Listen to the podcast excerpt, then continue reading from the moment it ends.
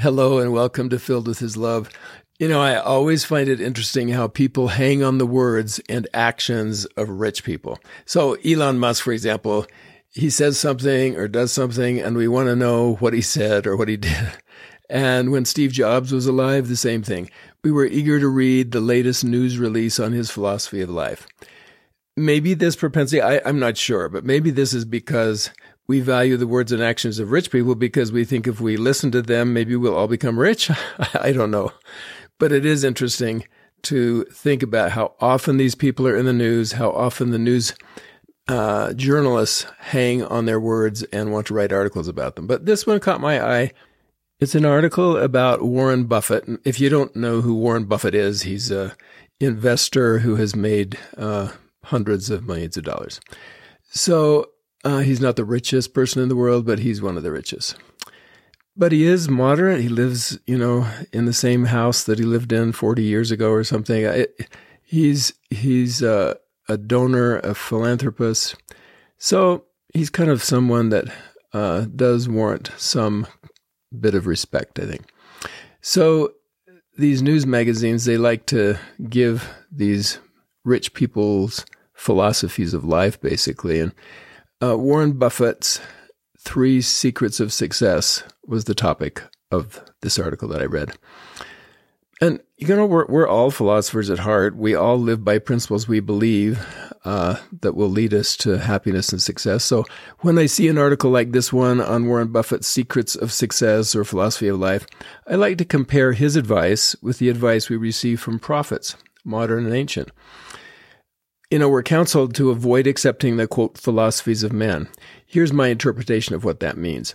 We believe in finding truth wherever we can find it. President Nelson has taught about this clearly. Whether the truth originates, he says, in the scientific laboratory or from the pulpit in general conference. We do not discount advances in knowledge. We embrace them if they are consonant with the gospel. The general authorities, for example, quote C.S. Lewis regularly. He is a Christian writer. He's not a prophet. He was not a prophet. Um, one could say that his philosophies are philosophies of man, but his beliefs coincide oftentimes with ours in so many ways that we feel free to quote him. So here is Warren Buffett's first secret of success. Sounds very simple, but it's take care of your mind and body. Simple, huh? Take care of your mind and body. Who could disagree with this bit of advice? Look how it fits with our own beliefs. The word of wisdom immediately comes to mind. Avoiding alcohol helps us take care of our mind and body. Avoiding drugs leads to good physical and mental health. Eating nutritious foods does the same thing, both for physical and mental health. Now, in, so recently in uh, October 2023 General Conference, President Nelson asked us to think celestial. We'll all remember this talk. This is one of the excerpts from his talk. Okay, quote This is from President Nelson. As you think celestial, you will find yourself avoiding anything that robs you of your agency. Any addiction, be it gaming, gambling, debt, drugs, alcohol, anger, pornography, sex, or even food offends God. Why? Because your obsession becomes your God. You look to it rather than to Him for solace. If you struggle with an addiction, seek the spiritual and professional help you need. Please do not let an obsession rob you of your freedom to follow God's fabulous plan. That's the end of the quote. My wife taught Relief Society following General Conference, and she referred to this quote but before she read it, she asked the sisters if they remembered the final addiction in his list. She said they all shouted out in unison, food. I think, you know, this is where he said gambling, debt, and even food. I think that's because we all have to eat. Most of us are not addicted to drugs or alcohol, we're not alcoholics, but we all have to eat. And we know that sometimes we eat things that are not good for us, and other times we just eat too much, even of things that are good for us. So President Nelson is counseling us to not keep foods around that we're addicted to. I think Warren Buffett would wholeheartedly support President Nelson's counsel, and I'm certain that President Nelson would agree with Buffett that we should take care of our mind and body. Uh, Buffett's next secret of success, again, very simple set strict boundaries on your daily activities. He talks about how uh, we say yes too often sometimes. I, re- I remember one time uh, when I was at the university, my department chair came into my office and he said, Russ, you've got a problem. Uh, you don't know how to say no. And he was really seeing that I was trying to do too many things at once, trying to accomplish too much all at the same time, and it was getting in my way. It was making it so that I couldn't accomplish the things in a, in a really good way that I needed to. So, Buffett counsels us to prioritize how we spend our time. He says we cannot manage time, but we can manage ourselves. I like this. And that means setting boundaries on what we intend to accomplish. His counsel also reminded me of when we lived in Paris. We began by when during our stay there, we began by trying to accomplish way too many things in one day.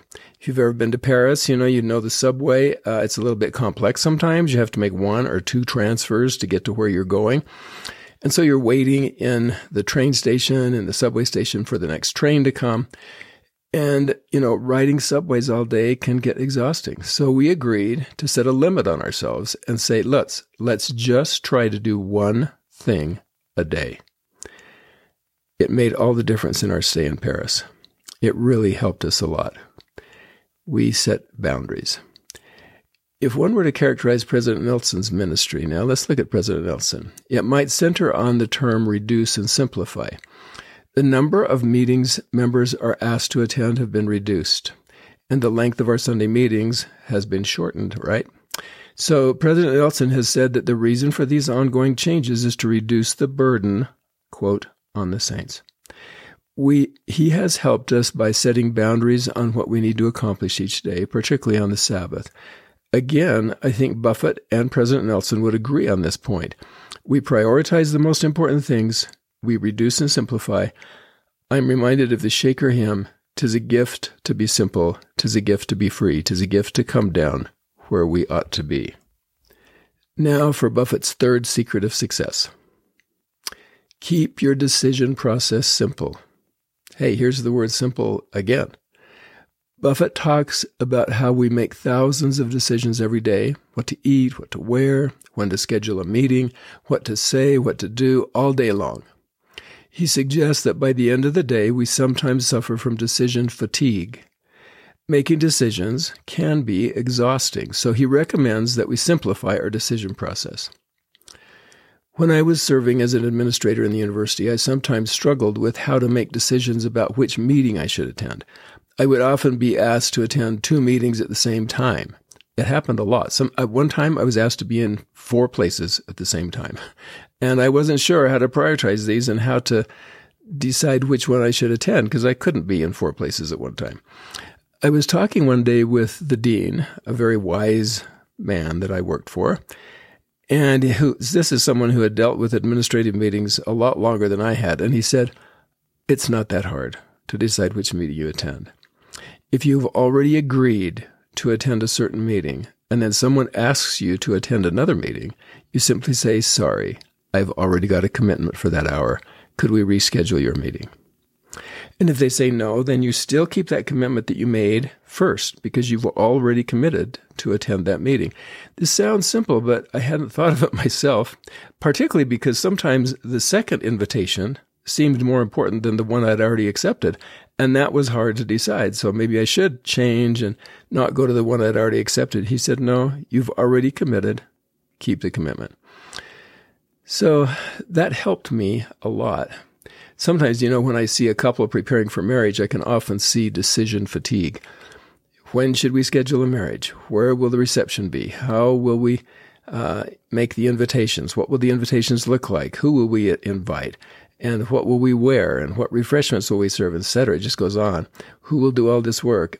In reality, there's only one decision that really counts. Were we meant to marry each other? The other decisions can be parceled out. They don't matter that much. We should keep our decision process simple. So, there are the three secrets of success for Warren Buffett, and they could be from our church leaders as well.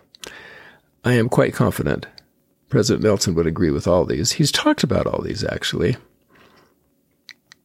Number one, take care of your mind and body. Number two, set strict boundaries around your daily activities.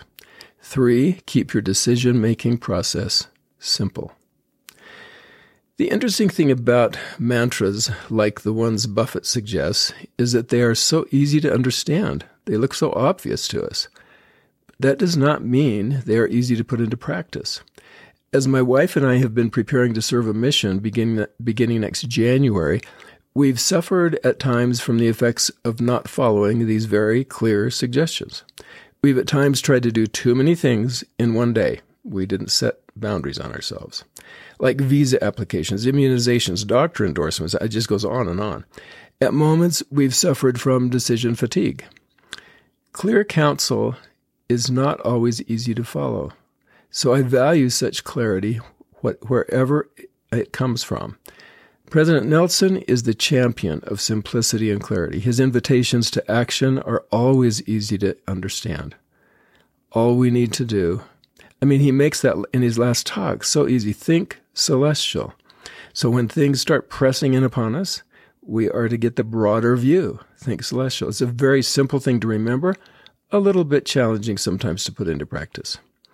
But if we accept these invitations, particularly from a prophet, our lives will absolutely, definitely improve. I am so confident of that. So my goal is to do that in our own lives, right? In my, you know, the life we have with my wife and I right now, preparing for this mission. We will try and put those things into practice. I hope this is helpful for you in some way and that if it might help somebody else, you'll share it with them. Thanks a lot for listening and we will see you next time.